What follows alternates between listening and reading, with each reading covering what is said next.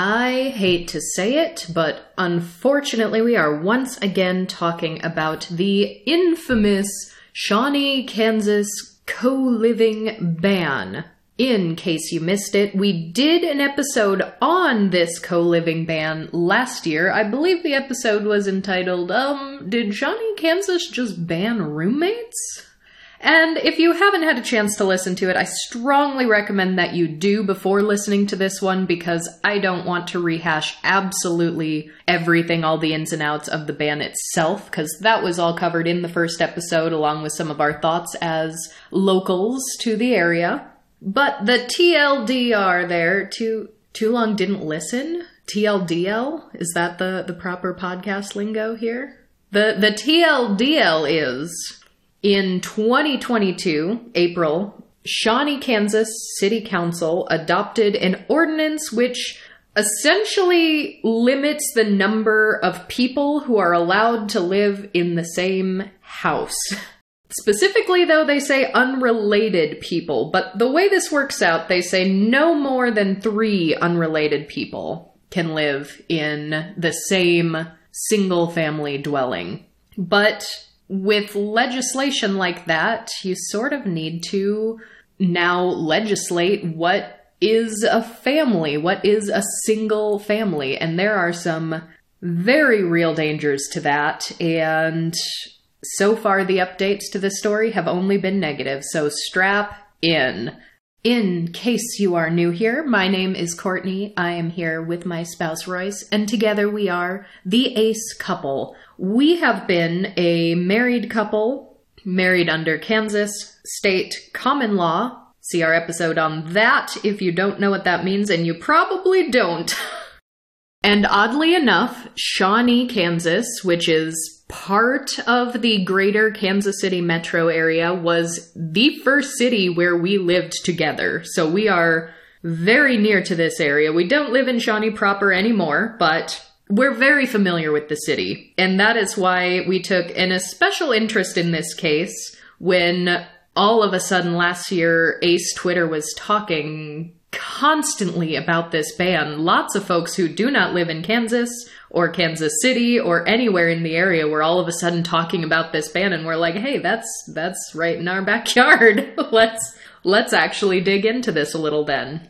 So, in addition to the update today, I, what I really want to talk about is how things like zoning laws, local ordinances can really affect an expansive group of people in very harmful and unexpected ways. And a lot of these laws and local ordinances are going to be passed by smaller legislative bodies. In this case, it was literally a city council. And city council does not have nearly as much oversight as larger bodies, and it doesn't have as many people paying attention to it. I think a lot of folks at least initially dipping their toe into politics will say, you know, federal elections are, of course, important, and, you know, our state senators and our state house, those are important, but these tiny little, very local governments can can cause some real real tangible harm and and we're seeing here how this small ordinance in Shawnee, Kansas might now set a precedence to affect the legal precedent nationwide.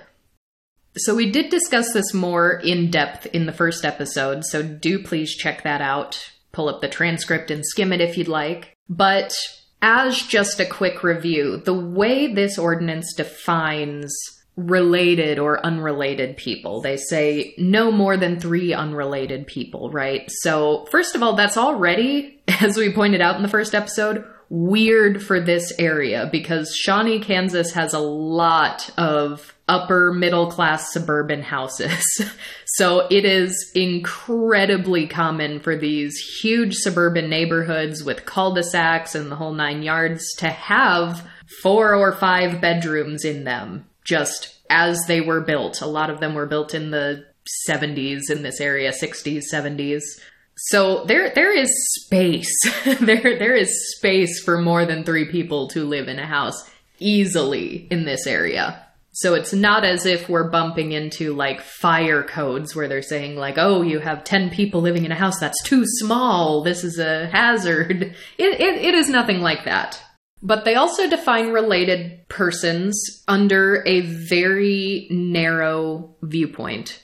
It is a very cis hetero patriarchal viewpoint. It's a very Western viewpoint. It's a very conservative viewpoint because they say blood relation, which I'd be curious if if someone really really pressed, I'd be curious to see how far they would put that because like do extended blood relatives count? They they don't really say. They just say if you're related by blood or marriage or in cases where you have, you know, legal guardianship over someone like like a minor who is in perhaps a foster care adoptive situation um, or a temporary custody those folks are all fine you can have more than three of them however they say if there's even one unrelated person in a house of more than three people they are now deeming that the entire household is counts as unrelated under this ordinance so you could have three blood family members, like a mother, a father, and their child.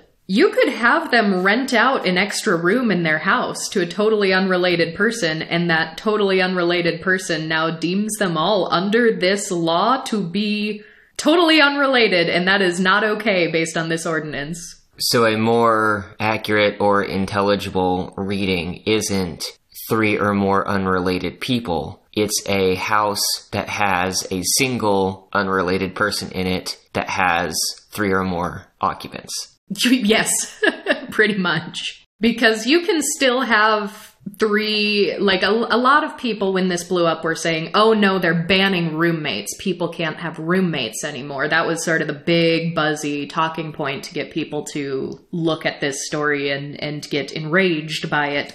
But you can still have three totally unrelated people living together, and they don't have to have anything legally or biologically to do with one another. And and as many people did very very rightly point out, this can really really affect non-traditional uh, under the eyes of our law families like queer families uh, polyamorous families where you cannot legally marry more than one person, but you could still be in a committed relationship and living with more than one person. And and these are all very true and very valid points. We sort of made the assertion as locals who just sort of know the local culture that the more likely direct target of this legislation probably wasn't like, oh, we want to get these deviant queer families out of here. It was probably we want renters out of our nice suburban neighborhoods where we all own our homes here. We are homeowners. Because there's a, a really big stigma in this area of people that rent houses versus owning them, even if they're in exactly the same neighborhood and same income bracket. It's very, very weird. we talked about that more in the first episode. So when this co-living company called Homeroom came in, who is essentially a, a, housing, like a property management company, where they'll take someone who has purchased an investment home and they'll say, you know what, we will find renters for this house we will sign a contract with you for a few years to ensure that you are going to have someone renting this for the next few years, and we're going to take care of all those tenants' needs so you never need to deal with them. It's a very like get some passive income, which which sounds very evil, and and as I kept going back to in the first episode, I I combed through this company because I, I had actually read about them in some of our local like startup news websites and news outlets and I couldn't definitively say that they are are awful. I, I, I get the sentiment that like there are no ethical landlords. I I'm I get that. but there were a lot of local experts in housing affordability in the area who are speaking out against this who are saying that actually co-living companies like this are providing some of the most affordable options for renters. And they're especially in this case sort of targeting young single people. And it is true, based on their own listings that I looked through, they were renting out rooms in nice houses in the suburb for sometimes four, or five hundred dollars, and you can't get a single bedroom apartment for that in most places. Uh, well, in most per- most places, period. But in this area, so, regardless of where you fall on whether or not companies like this should exist or if this should be an option for people who want it, the fact of the matter is the ordinance that they put in targeting this company has much more broadly reaching ramifications. And in fact, the update to our story here is that that company homeroom, as well as just a Shawnee resident whose natural family structure was going to be put in jeopardy by this.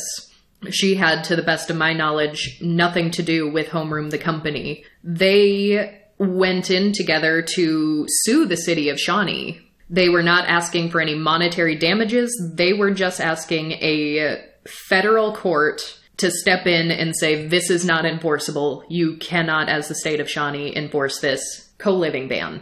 But unfortunately, as it stands today, things aren't looking excellent. For the federal district court decided to uphold the ordinance and side with the city of Shawnee, Kansas. Now, as I said, it was Homeroom Inc., as well as a Shawnee resident by the name of Val French, who had put forth this lawsuit back in May.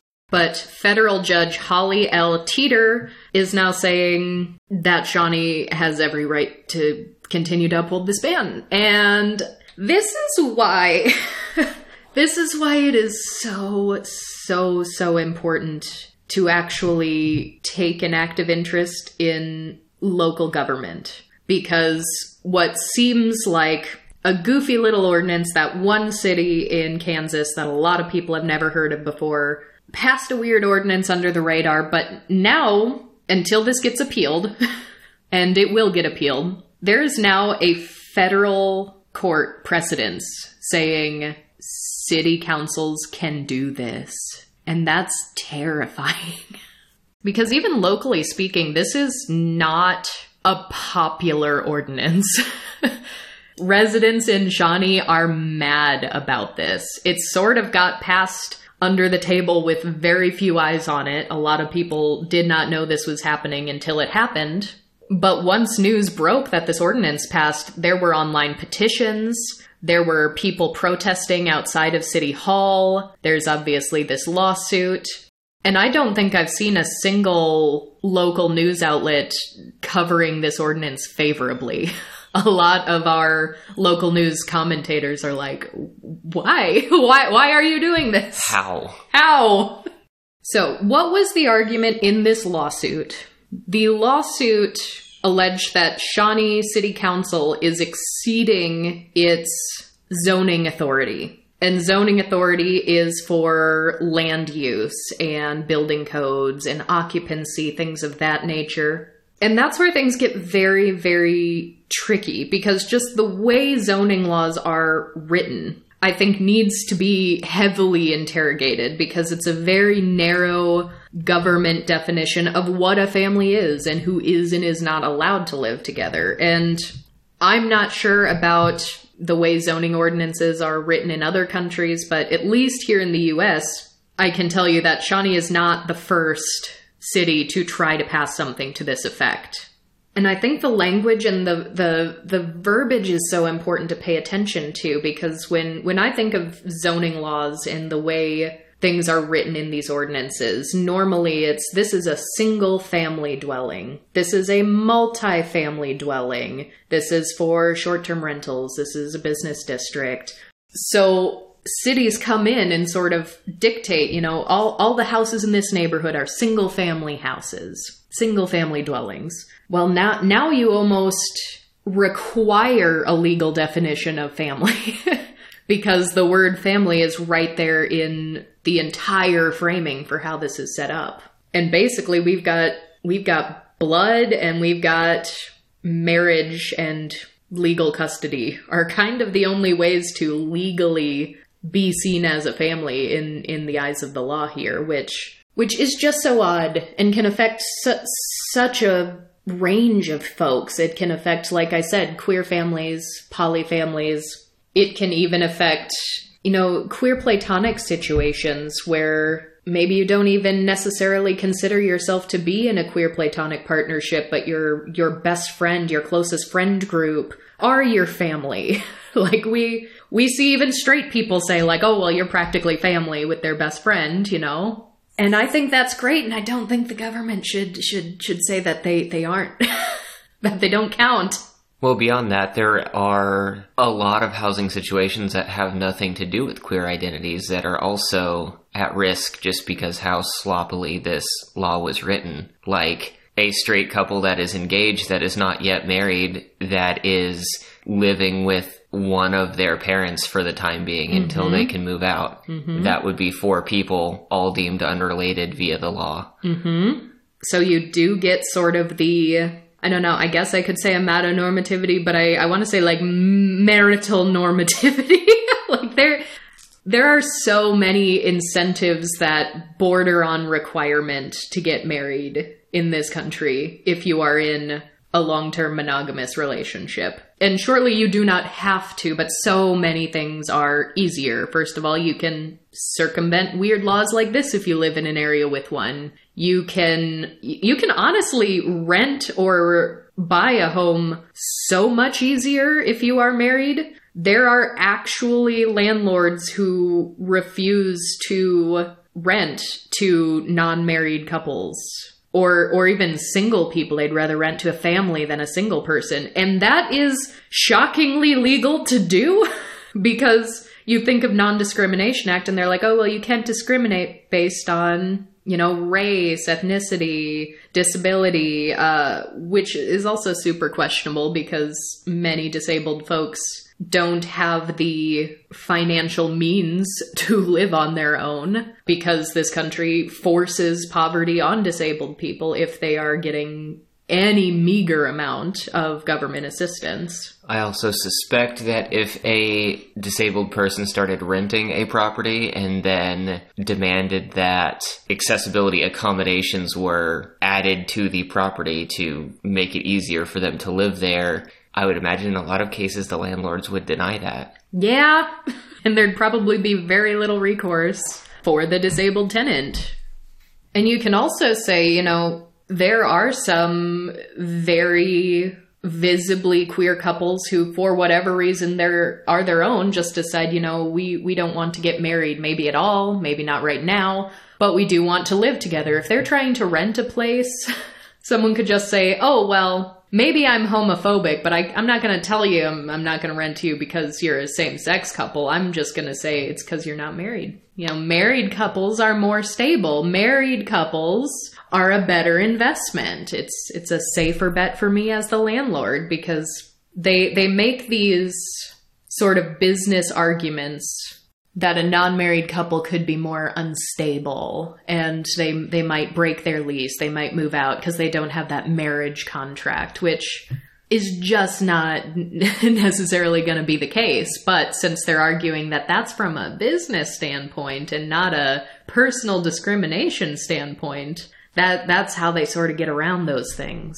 So what we have now is a state where under under federal law unmarried couples or single people do not have any protection under the Federal Fair Housing Act, which is fascinating because the prohibited discriminations here are race or color, religion, national origin, gender, physical or mental disability, which, eh, okay, you can say that, but, or family status. But how do they define family status under the Federal Fair Housing Act? Well, they describe that as having children or pregnancy. So again, you're assigning a very narrow definition to what familial status means in a way that harms a lot of people inadvertently. Or, yeah, I, maybe I shouldn't say inadvertently. At this point, it seems a little, uh, a little intentional. So we're being left with, first of all, incredible inflation. Even in the Kansas City area, too, I, I've been praising up and down for years how affordable rent is in this area compared to other areas in the country. And for the most part, that has very much been true. But I, have also been reading in this area that the inflation of rent went up higher in this metro area than anywhere else in the country last year. So that's cool. So we have skyrocketing housing prices. We have people actively keeping away companies that are seeking to find more affordable ways to rent as a single person. You have landlords who can legally discriminate against renting an entire property to single people or unmarried people. And now you have Shawnee backed by a federal court saying, yeah, you can't even make this arrangement on your own, even if it's not through a company. You can't rent out that extra bedroom if you have more than three unrelated people. Which is another very common way that people do try to keep housing costs down, is just genuinely making their own arrangements for roommates.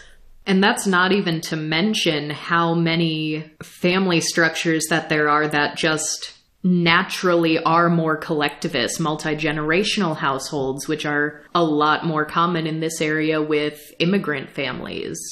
Where much, much like your point, Royce, where what if there is just an unmarried couple that is living with the rest of their family right now? We could have several generations all related by blood under the same roof, but one person who isn't legally or by blood related to them moves in and now the entire household is illegal. And I feel like we've said some of these before, but if you sit and think about it long enough, there are just a ton of different housing situations that you could come across that would be in violation of this law, like a full family hosting a foreign exchange student or a yes a, a like a halfway house or something like can that. Can we not have foreign exchange students in this city anymore?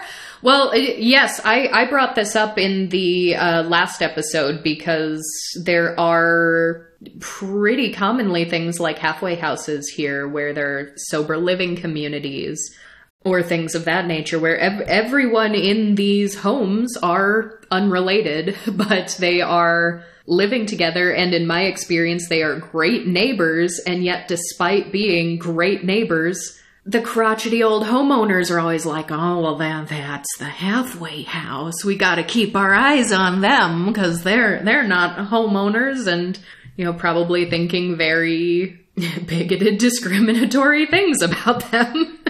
like that, that is something that I, as a local, have firsthand experience hearing conversations like this. So, you're you're now going to take away a lot of very valuable housing options for folks like that or even even alternative housing structures for folks with disabilities who need assistance in day to day living. And that could be a type of group home situation, or even, let's say you have a, I guess under this definition, a legal family altogether, but now one family member needs 24 7 assistance, and that family is privileged enough to be able to hire like an in home nurse. Can that in home nurse now not move in because they're not related to that family? Like it, it is just baffling the the number of living structures that would be in violation of this. So, what did Judge Teeter say? Why was this the ruling according to her?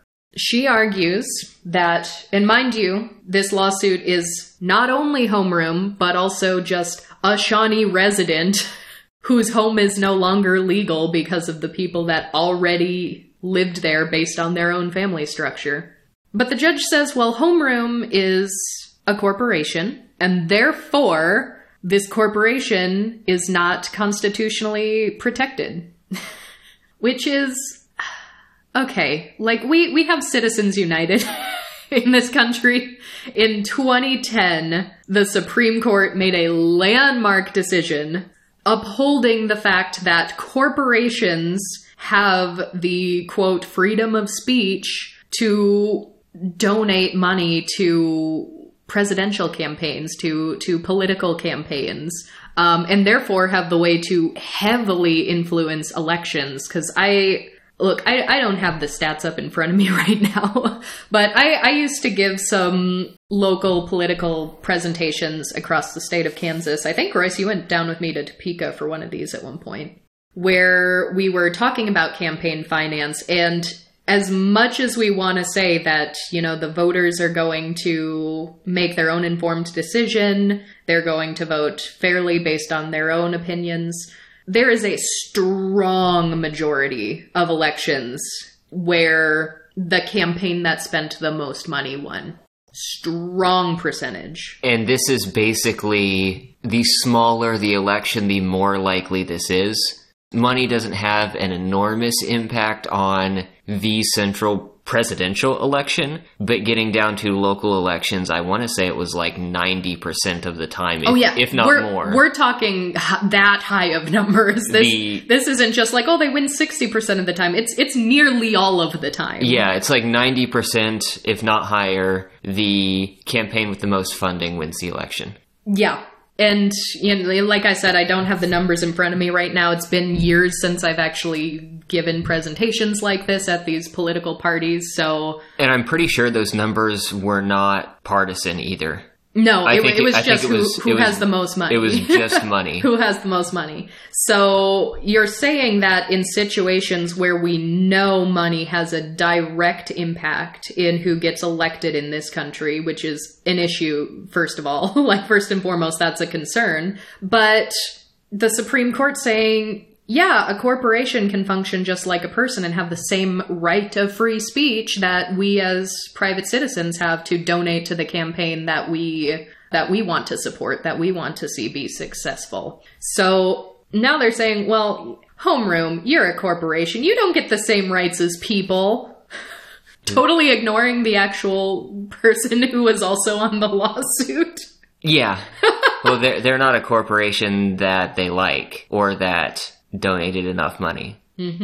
So, uh, what is their answer to Val French then, as a, a private citizen of the city of Shawnee? Well, this judge found that, and this is a quote from the Shawnee Mission Post. The ordinance does not violate French's constitutional right of substantive due process or the Equal Protection Clause under the 14th Amendment.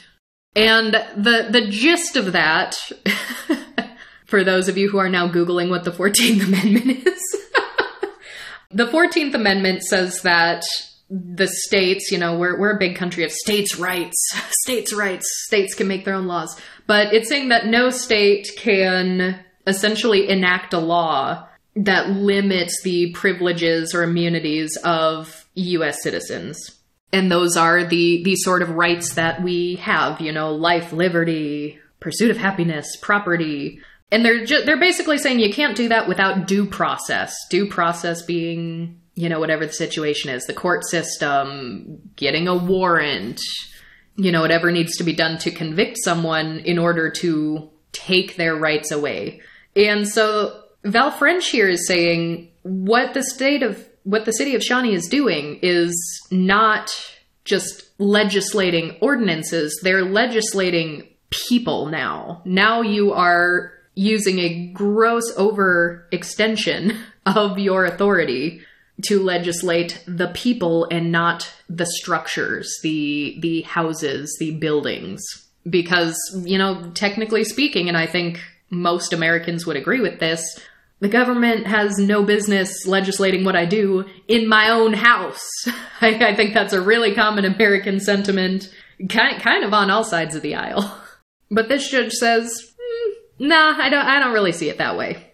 So the attorney overseeing this lawsuit is David Deerson with the Pacific Legal Foundation, and he says that they are going to appeal this.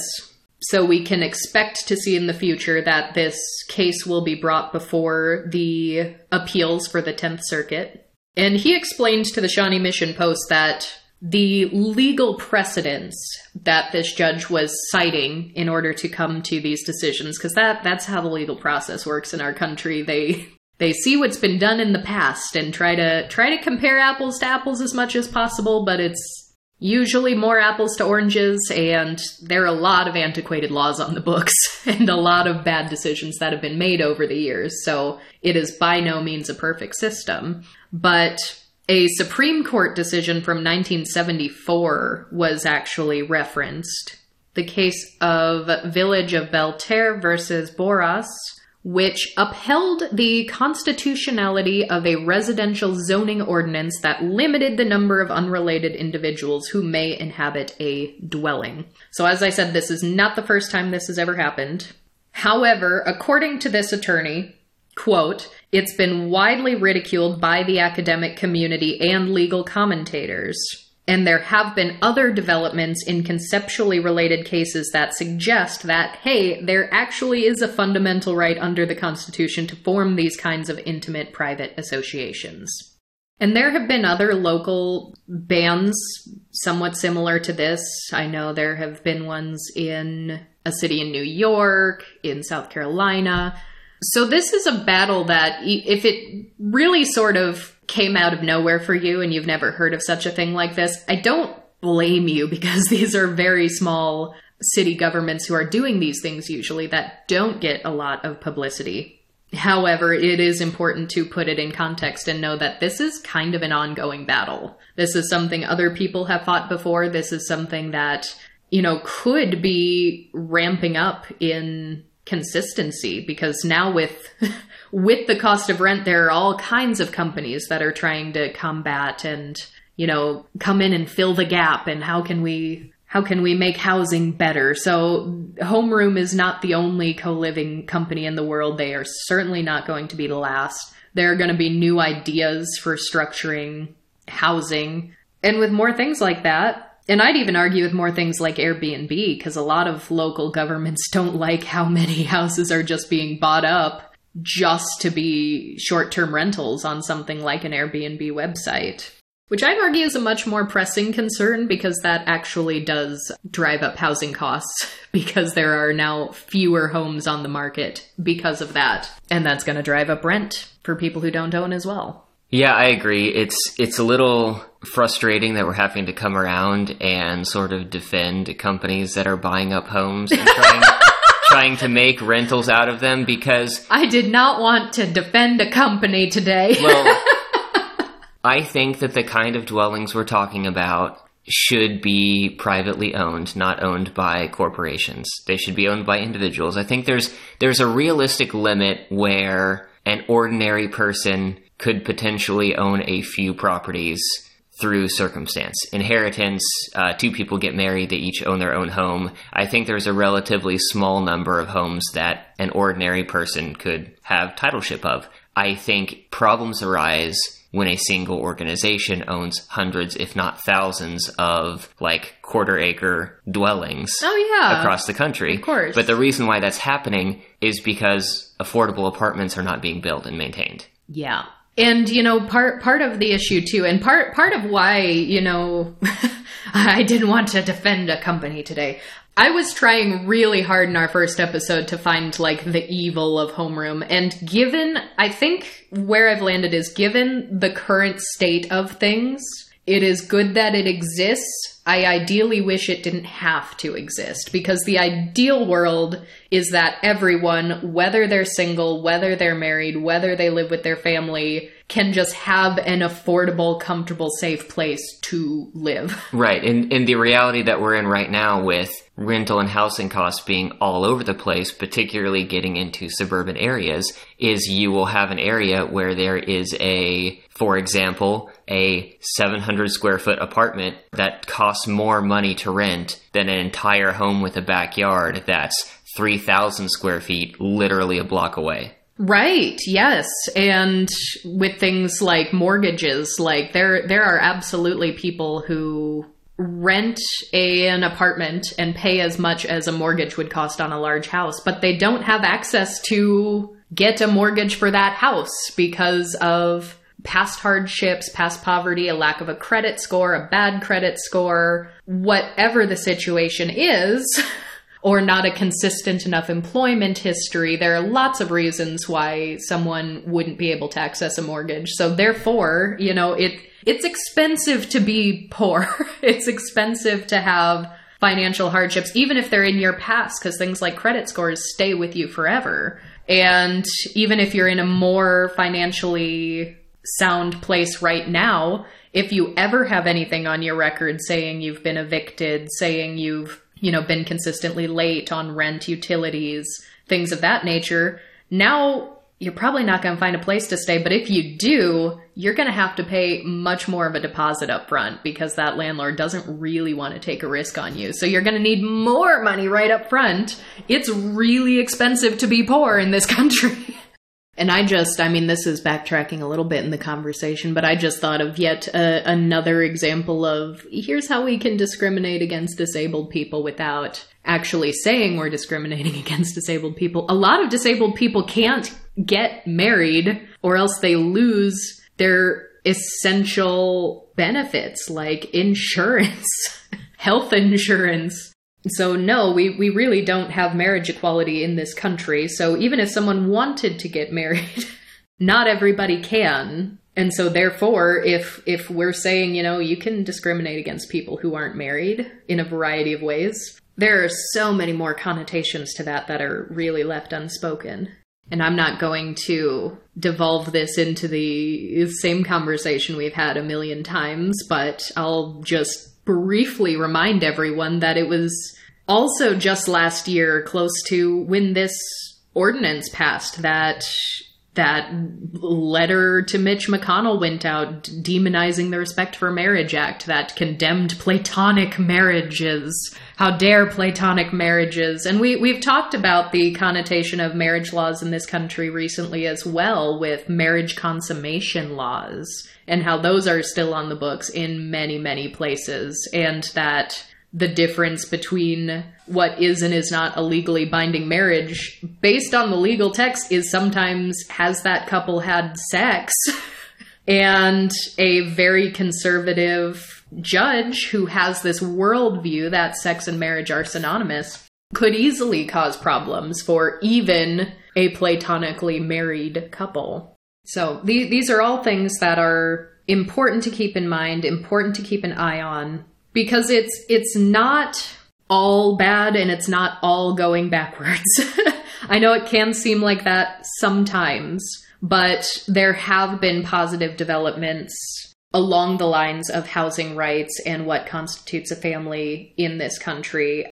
We we've mentioned a couple of times a New York case from 2022 as well. Now I I don't believe this was a federal court. I think it was a local court that did uphold the rights of a polyamorous family in a housing case.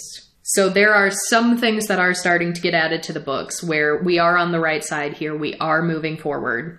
But when something so small as a city council, where not even everyone on the council was there to vote that day, I think one person was was absent for that vote, but everyone who was there, it was unanimous who might be getting financed by larger companies that have an interest in, you know, whatever they have an interest in, because that's when they do have rights in this country. but I, I do fear what the long term ramifications will be if this does get appealed to the 10th Circuit and if it still gets upheld. I will celebrate if it gets overturned. I want it to get overturned. But if this gets, you know, kicked higher and higher up the court system and still doubles down and gets upheld, that's a very, very dangerous precedence. And it's something that I think we should all be paying attention to. And as part of just broadening our horizons and the scope of politics that we pay attention to and advocate for, there are so many other areas that rarely, rarely get discussed in broader queer discourse, at least online, at least in large public settings. Because there are folks doing the work at very small local settings, but that those aren't the kind of voices that tend to get amplified enough to get, you know, a large group rallying around to support the cause. But things like family, things like housing, things like day to day care for people in the community who need it are all things that I think need a massive radical restructuring. And I would love for more folks in the ace and aro communities, in the more broadly queer communities to to think about more and start taking an active interest in because these are the sort of things that it's not glamorous to talk about. Most people aren't going to be able to write a thread about this and have it go viral, but it's really, really necessary work. to do at a small level because I, I hope we've illustrated how something small and local and seemingly under the radar can actually lead to a federal precedence that can have ramifications for years to come. But just think about your local area. Think about your city or your town or your state and think not only how do we get more ace representation in the media, think not only of the exclusionists in the queer community that say aces aren't queer, think about the actual tangible day to day discriminations that could be faced by ace and aro folk and what we can actually do about them because none of these have an easy answer. None of these have just a an uplifting speech that we can give to get people to understand like work needs to be done to plan our cities and structure our cities in ways that benefit all of us. Um, and in fact, we recently on the podcast talked talked to our friend Sarah. Not too long ago, I think a few months perhaps, Sarah was giving a presentation for a construction and engineering company, which I think was very cool. The talk was about designing cities for ACEs, for what what can a construction or engineering company do to keep our community in mind?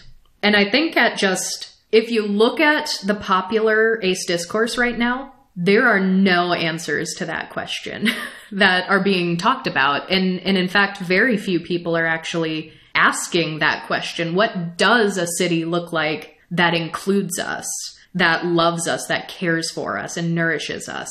And these are things that I think about a lot. And I'm I'm not going to go super in depth because I know we're we've already talked a lot about politics, but maybe this will be a future conversation to dig deeper into. But for now I'll leave you just a few things that are constantly floating around in the back of my mind that I'm like, how can we talk about these things more? And how can we how can we come up with real political solutions to these issues? And something I think a lot about is assisted living, and that includes end of life considerations. Things like hospice, things like nursing homes.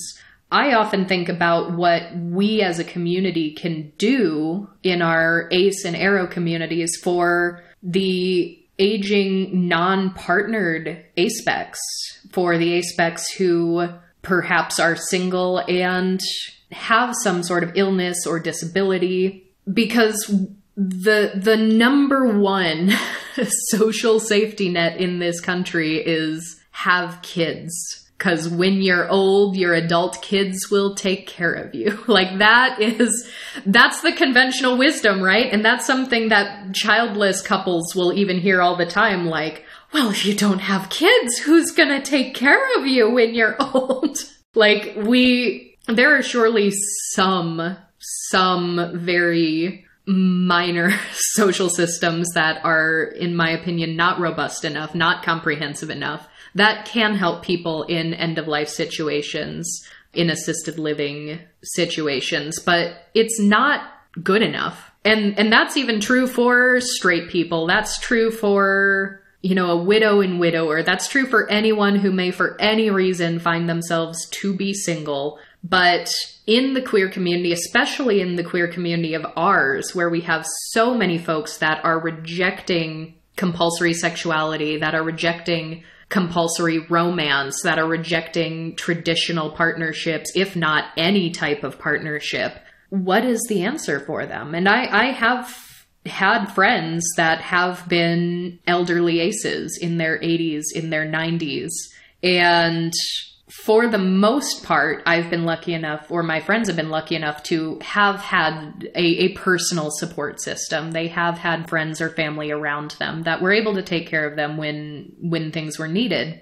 But not everybody is going to have that. And you know, we talk about the ACE community, we talk about the Aro community, but I don't think we're much of a community yet we really aren't. We're just, we are a group of folks who share the same identity, but there are very few tangible examples of ASPECs rallying around a cause and rallying around one another in order to actually enact long term change uh, for the betterment of our community. So, with situations like this, think about how retirement homes, extraordinarily expensive, nearly impossible for a retiree to afford without some sort of familial help, which, as I said before, usually adult children, but th- that entire system needs reform. If I'm not mistaken, I don't know if things have changed, but a few years ago, I think I read that despite having one of the lowest costs of rent in the country, Kansas as a state had one of the highest averages for nursing home cost in the country. And I was like, okay, well. But that that's true all over the place. I mean, we'll even for folks that don't need like the actual medical and nursing care, a couple times a year I'll see an article that's like we're a retired couple and we just live all year round on a cruise ship because that's actually cheaper than a retirement community. And that's not right. There there are issues there. And I could go on and on about the entire history. I will not, but at least not right now. We're gonna talk about this again. That's a threat. so many of these retirement homes, retirement facilities, they more closely resemble a hospital or a prison. There are situations where hospitals and prisons overlap quite a bit, especially in terms of mental health care. And who is and is not deemed to have the proper capacity, which is also something we see in old age people may be a little too quick to say, well, you are now too old to be able to make this decision for yourself. And, and that's a really messy, muddy slope. But the concern at the end of the day is that folks that have this autonomy taken from them don't get the privilege of being able to pursue a, a happy, healthy life that is within their own control where they're able to do the things that they want to do. And it sort of becomes more a place where you just have your autonomy stripped for you while you wait to die, not where you are going to get the the freedom of assistance. And I think that's what these assisted living facilities should have. It should be more of a social model. It should be more based around the individual. What are their needs? What are their wants? but it's it's too mechanical it's too corporate there are too many you know procedures and too much red tape in the way and a lot of these nursing homes to circle back to the history were literally modeled after historic poorhouses quite literally that was the blueprint for modern retirement homes and it's awful because the these poor houses throughout history was just well we have we have folks who are poor, we have folks who are many of whom are also probably disabled, folks who are on the street, folks that we don't want on the street, so let's just shove them over here into this one place, but it it wasn't to benefit their quality of life. It was to get them out of the way and manage them for for other people in society to not have to deal with them. It, it's awful. It's terrible. And a lot of people don't understand that that was the model retirement homes are based off of.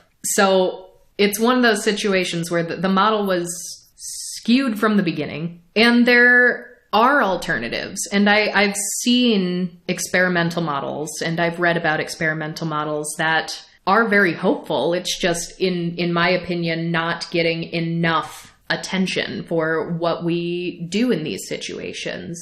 One I was reading about that I find really fascinating was actually specifically for folks with Alzheimer's, where they were making like a miniature city within a city so that these people were still able to walk outside, go to a shop, go shopping. There'd be little grocery stores, places to buy clothes. They could walk freely, but everyone who works in this little city within a city is actually an experienced healthcare worker. So if someone is actually having a healthcare emergency, they're able to step in, they're able to assist, they're able to, you know, do what's needed to redirect so that folks who have this disease are still able to have as many good days and as many good moments and as much freedom and autonomy as possible given the situation. So those are the things we need to be thinking about. And things that I've considered when, you know, when, when Sarah came to me and was like, hey, let, let's have a conversation about this because I'm giving this talk my mind just exploded with ideas and i thought this is such a fascinating conversation that i want more people to get involved in because i want more ideas because these have all just been floating around in my head. Let's get them out.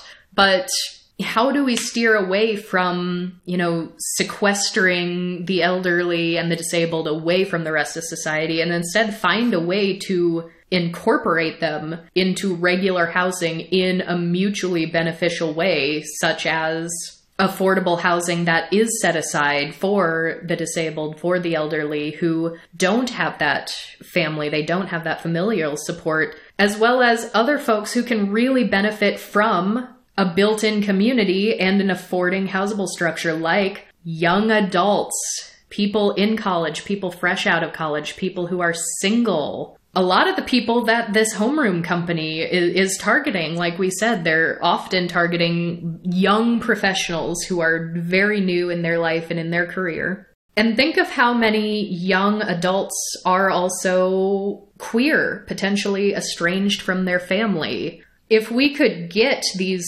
groups of people together in a communal way where you can have your own units. Rent is low, but there's also a sort of social understanding that perhaps the the young and the able-bodied folks can help the others with tasks like shopping, going out. That way, you know, young single students think about this in an ace and aro context. Think about this as an aromantic person who's trying to connect with other queer elders.